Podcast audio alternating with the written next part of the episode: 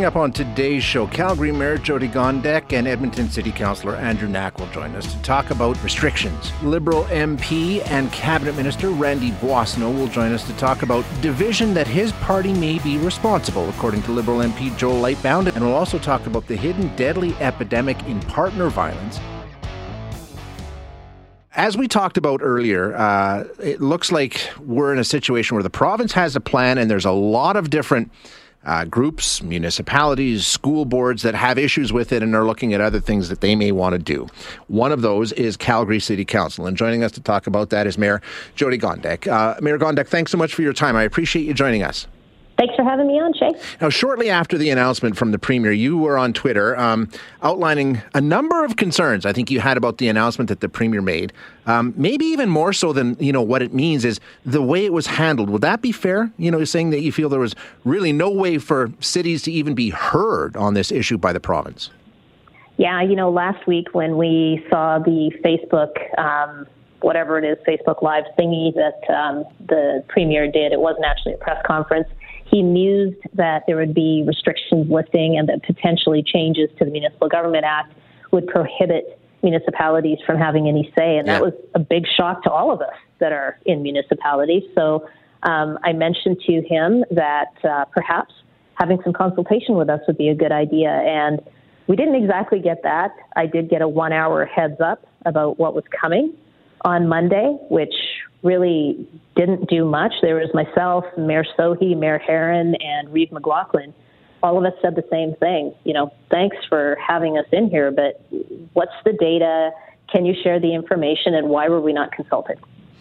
Um, now that that ship has sailed, a lot of um, discussion taking place as to what municipalities may possibly do in light of the fact that this is the direction the province is going consultation be damned. Um, the discussion yesterday in Calgary Chambers was do we want to go with a restriction exemption program? That was voted down. We're not going that way. Um, what is the plan now? What is still under consideration for Calgary City Council?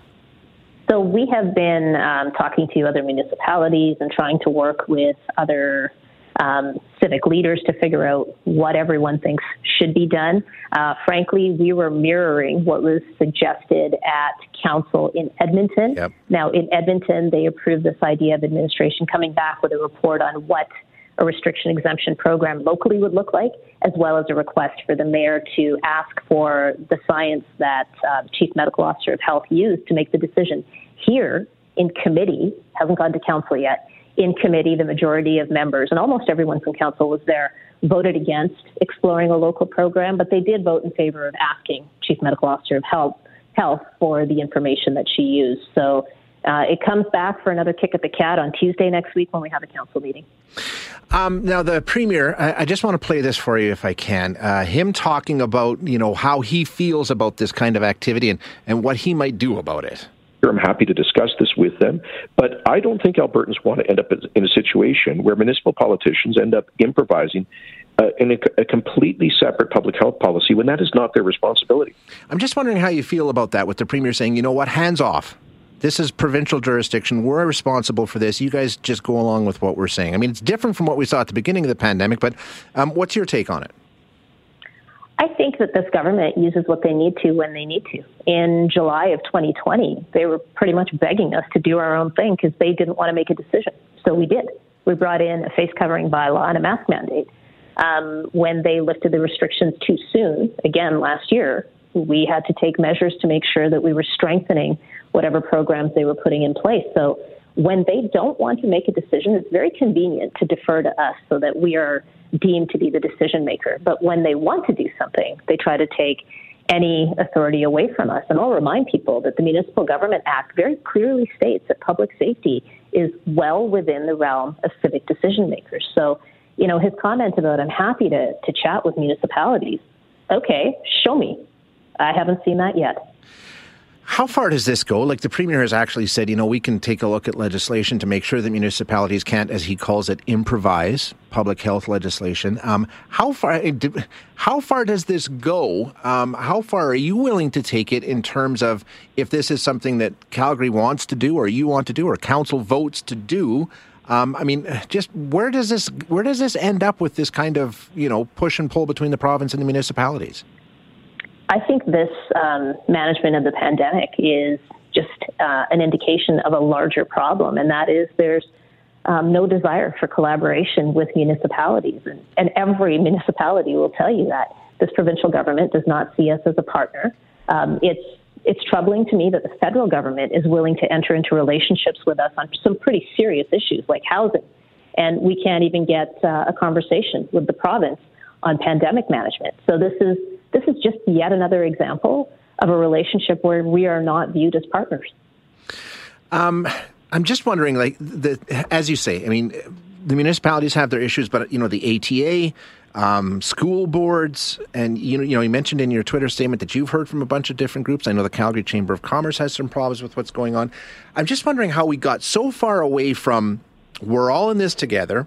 Let's follow the science. Let's listen to the experts. I mean, it seems to me, Mayor, absolutely nobody is is on the same page anymore. Everybody has their own thoughts, their own opinions on what's best for them. And how does for the citizens of Calgary and of Alberta, how do we look at what's going on at the different levels of government, school boards and all the rest and say, who do we believe? Who do we follow? Who do we trust here? It's an excellent question, Shay, and I think we have gotten so far away from coming together and having civil discourse around how we best manage this um, it's become incredibly divisive and polarized. We see it playing out everywhere. Not only has everything become polarized, any discussion that you have, but the one around the pandemic has become particularly heated and dangerous. I mean, we're we have people in the name of freedom blocking um, economic movement of goods and at our own border. I mean, we've got people in the name of freedom desecrating, you know, sites of of great value to our national heritage. I mean, I, I don't know how we got here, but I got to tell you, someone's got to start lifting the conversation up and talking about what's best for society because we are in a really bad state. What's your responsibility? How can you do that? I mean, you are the mayor of Calgary. I mean, you've got a big platform. What can you do to try and change the dialogue? Well, I did my best over the weekend to reach out directly to Premier to ask for a consultation. I can tell you that I continue to do that. Um, and I try to work with ministries to explain what it is that we need here, whether it's around the pandemic or harm reduction strategies or how we take care of people in positions of vulnerability. We can't do this on our own. And I'm very willing to work together, but you know, you have to be willing to listen to us. And every municipality feels the same way. We feel frozen out of every conversation. Uh, Mayor Gondek, thank you so much for your time this morning. I appreciate you joining us. Thanks for having me on, and have a great day. You too. That is Calgary Mayor Jyoti Gondek, and as you know, as we heard, they're they're looking at a bunch of different possible um, steps that they may take. But as you heard, um, they decided not to get more information on um, a restriction exemption program just within the city of Calgary. Now, the city of Edmonton took an opposite approach, and they will get the information. Now, the city of Edmonton has not said we're bringing in a restriction exemption program. Let's not get ahead of things here. But they have said we will have city administration bring back the information so that we can discuss it further. But um, Calgary City Council decided not to go that route, but they are looking at doing other things. You know, what I mean, what can they do in terms of mask mandates? Apparently, exploring possibly some kind of a vaccine passport system. I don't know how that would be any different um, from the restriction exemption program. So, a lot of questions are, are still up in the air.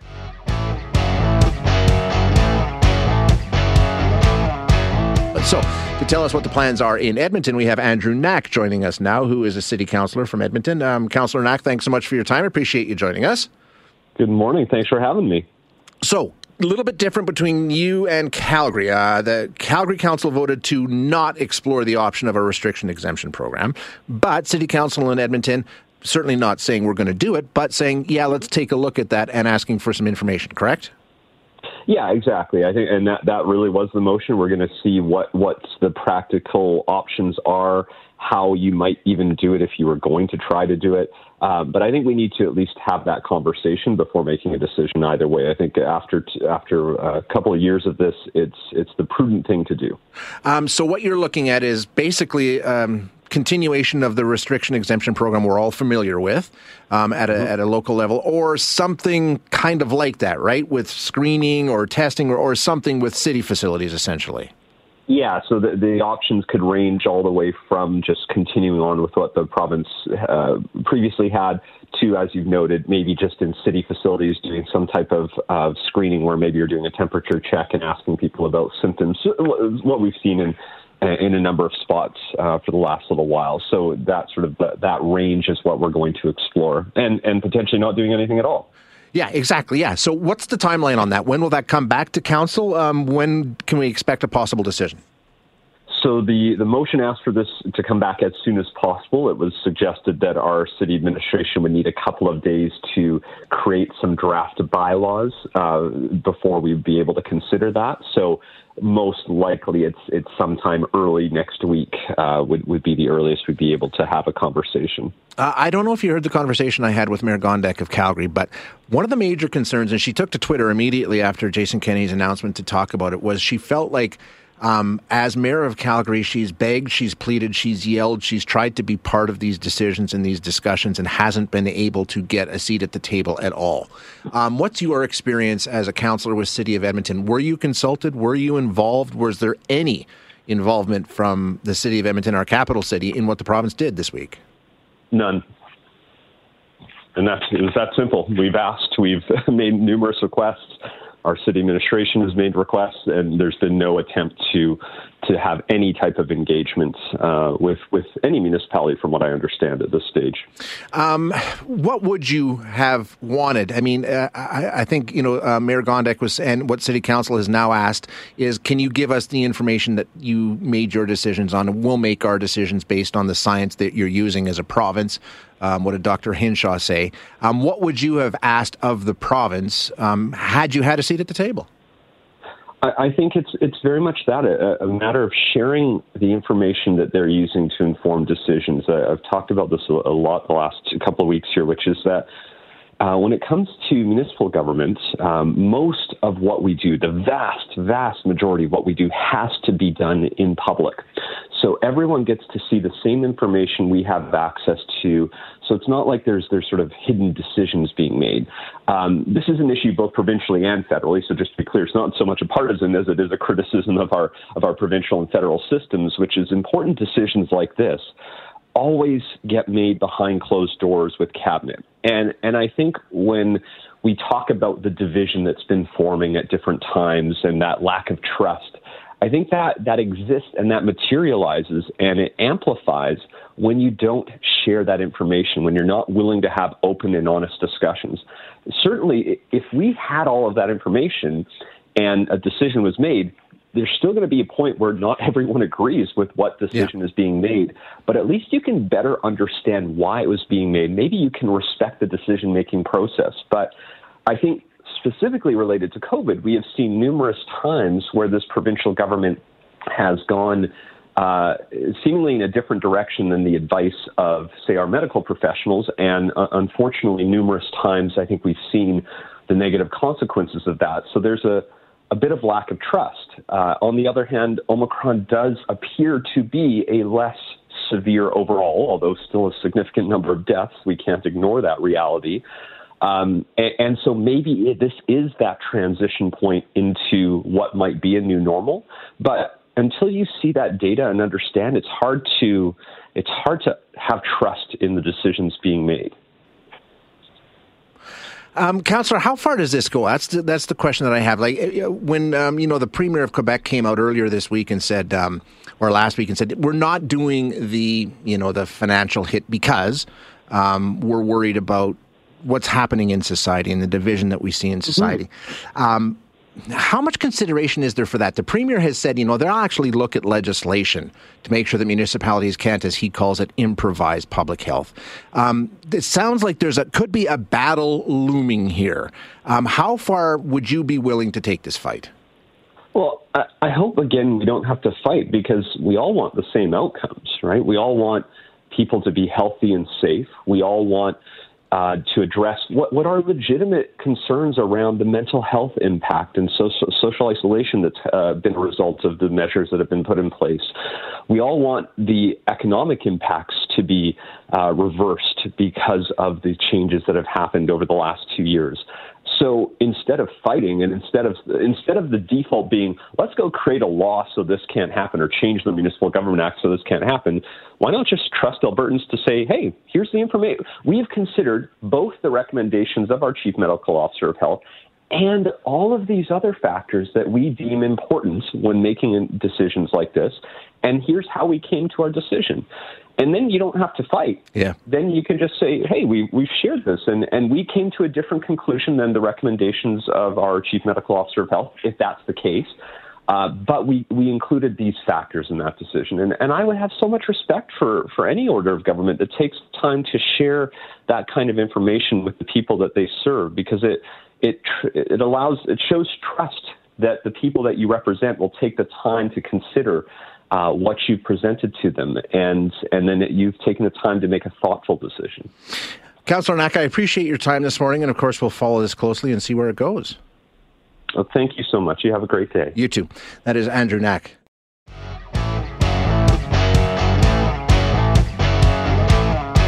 From a positive and unifying approach, a decision was made to wedge, to divide, and to stigmatize.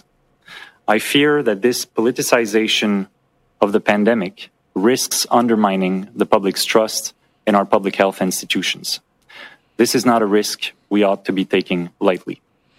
That is Liberal MP Joel Lightbound of Quebec earlier this week. He sort of became, well, he did become the first member of the Trudeau caucus to publicly break ranks and level some criticism the way of the PM and uh, the party and the way they've handled this pandemic response. And his criticism didn't stop there. Beyond the divisive politics, he says the federal COVID measures, uh, including vaccination mandates, need to be reevaluated. There needs to be a clear roadmap for Canadians on when and how that happens. Um, joining us now to talk about the situation is Randy Boissonnault, who is the Minister of Tourism in uh, the Liberal cabinet and uh, an MP from Alberta. Um, Minister Boissonnault, thanks so much for your time. Appreciate you joining us today. It's my pleasure, Shay. Thanks for the invitation. Yeah, so a couple of different angles we can talk about here. First of all, the politicization sure. and the division, and, and, and, there's no question that it's reached uh, a point where it's become uh, really, really detrimental to society overall. You know, he's saying that the prime minister and the Liberal Party has some, you know, has to bear some of the blame there. Do you agree with what he had to say? Well, Shay, let me start by taking a step back and just saying that uh, I feel very deeply how much people want to get back to normal life. And I know that I want to get out and see friends and family. And I know that people want to get out to bars, go on vacation, see relatives. And actually stopped thinking about COVID for the first time in two years. And so yeah. I know that there's good news, and you know that the vaccines are working, and uh, they helped us get through this Omicron wave. And I do think that we got to make sure that we don't do too much too soon. And I really do think that the measures that we put in place have kept people alive. We see it in our in our mortality rates among the lowest in in the world. And you know as well as I do, Shay, that the number one thing that we're trying to protect in all of this is our healthcare system and the health and security of Albertans. And I mean, take a look. It's like 94% of Alberta hospital beds are still full, and that includes the ICU beds. And and the toll that this is taking on healthcare workers is also a factor. So, if we take a step back and then we say, you know, why were the measures put in place? Well, they're put in place to keep Canadians safe, to keep our businesses afloat. That's why nine out of ten dollars of federal supports that came to Alberta came, or supports that came to Alberta came from the federal government. And I do think that if you take a look at, you know, you use the word division, yeah. and I think if we take a look at, if we take a look at the actual numbers, we got like 90% of Canadians that have got at least a first dose. Well over 80% got their second dose. I know I and uh, most of the all of the people I know have got their third dose if they're eligible. And so I do also know that we had Canadian Armed Forces people helping us out in our own healthcare system in Alberta. So I understand the frustration. I understand the, the expressions of frustration. But Shay, we also, and even the conservatives today have said it's time for the, the blockades to come down and the protests to end because we're seeing, you know, hundreds of millions of dollars a day being lost out of our economy. So the virus is our is our common adversary, not each other. I, I agree, and I think most Canadians agree. Uh, um, it's just the fact of how we got to this point. Um, and you know, I know, I know, uh, a lot of people talk to me about the fact that you know the prime minister in that French interview coming out and talking about these people involved in the convoy and calling them misogynists and racists and being, you know, That's divisive. I don't think there's any other way to look at it, Randy. Yeah. So, I mean, do you, when you heard the prime minister say those things, what was your thought in terms of this is a good track to be on, or is this just going to cause us more problems? Well, I can say this: like I'm in Ottawa right now, Shay, and for for Edmontonians, for Albertans, for you know, people back home th- that haven't you know seen the news or really taken a dive into this, like the streets of Ottawa are occupied by by big trucks, big rigs, and a lot of vehicles from Alberta. And I get the the frustration from home. And look, we we got to make sure that we use the the right kind of brush. But Shay, like there was Confederate flags here. There was like Nazi flags here. Yeah, well, I there know. is stuff that does not wash for Albertans. And so well, here's what I know. I know people are frustrated. They want to get back to normal life. Like you mentioned it, I'm the minister of tourism. I want to I want to open the border tomorrow, but we got to do this in a way that's going to keep us safe. Look, I don't want the 12 year old kid that's going to break their arm this weekend riding a bike to not get the health care. Sure. Uh, you know, you and I may have somebody that's going to have a heart issue or a cancer treatment and, and get canceled if those numbers go up. So here's what I can say. Every day I work with my colleagues in government and with our provincial and municipal partners to make sure that we are able to have a responsible and safe reopening of the economy. And that means that be keep, keeping people safe, making sure that the vaccines uh, stay in place, but also that we're able to get back to normal as soon as it's safe and responsible to do so. The other point he made, um, you know, the government could provide a plan. They could give Canadians a clear understanding of how long this might continue. What's the point of these mandates? As you know, there's a lot of people that think the, the trucker mandate doesn't make any sense, um, and uh, other mandates that are in place just they don't make sense anymore. So a plan as to when they may go away and why they're still needed. Um. That seems to make sense to me. So let me let me let me go to this. I'm going to go answer your question directly. Um, we've got a, a cross-border issue. The U.S. has got a vaccine mandate in place. We made sure that we harmonized with them, and the um, the president of the uh, organization that sort of monitors inter uh, inter-country like uh, trucking traffic between Canada and the U.S. Yeah. has said that the the mandate the vaccine mandates had no no material effect on cross-border traffic. What is affecting traffic, Shay, is the Ambassador Bridge Totally. blockade and the Coots blockade. And so here's what I know, and I'll be very direct. My colleagues and I are working in government, in the federal government, are working every day on uh, the ability to communicate to Canadians in a safe and clear way how we can reopen the economy, and to do so in a way that follows the science, that sticks very close to the science, that also you know responds to where you know Canadians are, but to also make sure that people who did the right thing and got vaccinated are able to see themselves in the decisions that we make. So I do hear you very loudly and clearly. So does the tourism sector. I'll say another thing, Shay, that the full strength of the Canadian economy won't come back until the tourism sector does. And I learned something as tourism minister, which is that um, tourism is Alberta's number two export, right after oil and gas. Mm-hmm. And so we need the people to come back, and to do so, we need uh, a safe, responsible plan for reopening, and we're working on that every day. Okay, uh, last one. The reopening plan, great. Uh, I look forward to seeing it. What about the plan to end this? You mentioned the Ambassador Bridge. I'm seeing more and more American politicians, uh, the Michigan governor, the White House saying we need to get some resolution here. Now I'm seeing we've got the same situation at the Emerson Crossing in Manitoba, uh, Sarnia. Mm-hmm. You know what's going on in Coots. What is going on here, Minister? Is there? Not, are we helpless? Are we just completely?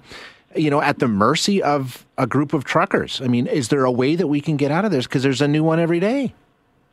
We are working with all of our partners to make sure that the rule of law prevails and that the safety and security of Canadians and that the uh, free flowing uh, goods of goods across the borders uh, is resumed. And I can assure you that we are working on this issue uh, with great attention and great seriousness. Okay, the law's been broken for a while. You know that. I mean, I'm just wondering what the holdup is to not enforce the law. I mean, we we've all declared these to be illegal, so why aren't we acting? We are working on this with all of our partners. I can tell you one thing: no amount of honking is going to ma- is going to mask the fact that we've got uh, problem, you know, challenges at the border, uh, and that we're dealing with a serious virus and a serious disease. So. Mm-hmm. Uh, we are going to work with our partners to make sure that uh, we uphold the rule of law. Minister Boissonnault, I appreciate your time this morning. Thank you for joining us. Thanks, Shay. All the best. That is Randy Boissonnault, who is Minister of Tourism, federal cabinet minister in the Liberal government.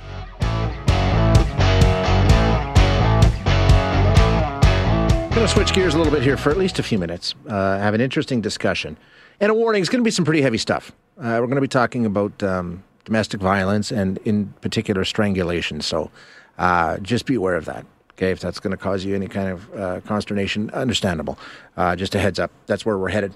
Um, and around the world, um, you know, we've seen really it's, it's, it's very interesting an increased emphasis on a particular aspect of intimate partner va- violence which as i said is strangulation and, and for very good reason not only is it a heinous crime on its own it is also a, a really really powerful predictor of the likelihood of a woman ultimately ending up dying at the hands of her partner if she survives strangulation throughout you know the relationship. It's it, it's really fascinating. I'm not doing it justice. So uh, let's chat now with Angela Marie McDougall, who is the executive director of Vancouver-based Battered Women Support Services. Angela, thanks for joining us. Appreciate your time today. Thanks, Shane. Good morning. So this really is. I mean, uh, just doing the reading about it and everything. It, it's really interesting to me how how it, uh, as I said, it's a heinous crime, and we need to deal with it on the surface just like that. But how powerful of an indicator it is of a situation that's at hand and obviously is headed in a very, very poor direction. Well, you know, as you started at the top, we've seen more femicide uh, in the last three or four years. There's been there's been a spike in femicide, uh, but what we've known over time is that it is a lethality factor uh, strangulation is a lethality factor that is, um, as you mentioned, an, uh, a strong indicator of uh, of potential death in um, in a domestic violence intimate partner situation. And so we've been uh, certainly wanting to raise awareness of it as a lethality factor to make visible uh, the fact that strangulation is um, uh, is very much a part of intimate partner violence, and also to uh, you know ultimately prevent uh, more violence and also prevent femicide. Where did this all start? It, I mean, it, has been around for a few years now, but it all comes out of California, right? In terms of the information that we're learning around this. Well, that's where the research has come out of, mostly in in California. Uh, there's a training institute on strangulation uh, prevention that has done and, and created data that shows a really glaring picture of the severity of this kind of violence, and that uh, though one in four women will experience intimate partner violence in their lifetime, that what we know is in the, within those numbers, 68% will suffer near fatal strangulation at the hands of their partner at some point uh, through the through the course of their relationship, including uh, strangled by hands, uh, losing consciousness, uh, being uh, strangled during uh, sexual assault or abuse, as well as during pregnancy, and um, and in those cases, 70% of women that were strangled believed they were going to die. What's the situation? it's, a lot of, it's grim stuff, as you mentioned. Yeah. It's grim stuff for the morning, uh, but this is these are the these are, this is happening yeah, in houses yeah. and homes and in relationships all across the land. Absolutely, and it's so important. And you know, if we have this information and this understanding, it's important that we share it. Where are we in Canada in terms of incorporating this into the way we handle domestic violence? Are we doing the job that we need to do? Not yet. So that's partly why you know we were really happy to begin speaking to uh, you know media in order to raise awareness and and it matters a lot that we're having this conversation today because there isn't enough information now we are of course you know wanting to raise this through our own uh, promotion and through campaigns and information uh, through social media and uh, you know other forums. But this kind of conversation is something that we don't get to have very often. So uh, this is one of the ways that we're beginning to make visible that which has been rendered invisible for far too long. But legislators have taken note, right? And there is some there's there's laws around this, uh, not only just in Canada in general, but Alberta's taken some recognition of this factor. I mean, it is something that's been recognized by law enforcement or, or at least legislators, right? Sure. I mean, here's the the thing that probably that probably people don't know uh, is that Canada has some of the strongest laws on the books around domestic violence, partner violence, common assault, sexual assault, really progressive laws and policies. Uh, the problem that we have, Shane, and this might be for a, another conversation, is that in general, we're not seeing uh, police services, right. law enforcement actually enforcing those policies and those laws. No, that's the conversation to have right now, I think, because you know what, you can put in the legislation, you can put it on the books, that's all well and good. But you know, you mentioned law enforcement, and I think absolutely, I mean, they, there needs to be training, and they need to be uh, doing a better job of it. But but it's a whole systemic thing, isn't it? I mean, you're talking mm. about ER docs, you're talking about prosecutors. Like you can't just put the law on the books and say, okay, we've handled it. That's right. Absolutely. And, you know, and we've done a lot of work. And, and fortunately, you know, well, unfortunately, I don't know what way what way to characterize it, but we have been able to shine increasingly more light on what's happening in homes, you know, and intimate partner uh, violence scenarios, at least over the last three years, under you know under the restriction under COVID nineteen, and, and drawing attention to how um, that can contribute to increased um, isolation. And so that's been a really good thing in the sense that we've been able to make visible uh, these uh, concerns, and also the ways in which organizations are providing support to survivors uh, and also how to, you know, advocating with law enforcement. And we need to do a lot more of it. I mean, this is quite frankly kind of the beginning in a way. And so uh, we're not near uh, at critical mass in terms of attention paid to this. And you're right, it's the laws, certainly, but of course it's uh, you know, it's the medical profession. I have, you know, in the organization I work for, Battered Women's Support Services, we advocated strongly to be able to uh, provide training to uh, you know, to uh, general practitioners, family family doctors, and it's only been recently that we, you know, that I've had the, uh, you know, I'm going to call it the privilege to be able to provide training to residents at the University of British Columbia Medical School. So, as you know, and it's you know it's a two-hour session, Shane. I mean, just it's not nearly enough. Yeah. Uh, however, it's um, you know it, it is so important. Physicians uh, often are the first point of contact. Survivors report to their family doctor uh, in in great in great numbers, and you know, and they're often ill prepared to respond, uh, and so that's a, a big piece of work. Uh, we haven't had this full commitment, you know, in, by our governments, you know, whether it's municipal, provincial, or federal, uh, to really take seriously the lethality, the uh, you know how epidemic the violence is, and also the services. So uh, this is the work that our organization has set out to do, and there's many organizations in Alberta that are uh, doing that as well. And we join, we link arms with with yeah. them, uh, both in terms of service, but also awareness raising. Yeah, and it's such important work, and I hope we did some of that here today, Angela. I really appreciate Indeed. your time. Uh, thank you, Shane. Thanks for this opportunity, truly. Okay, thank you very much for joining us. That's Angela Marie McDougall, who is the executive director of Vancouver based Battered Women Support Services. Thanks for listening today. To hear any of our other interviews, you can find them wherever you find your favorite podcasts. And if you like what you hear, don't forget to rate and review us.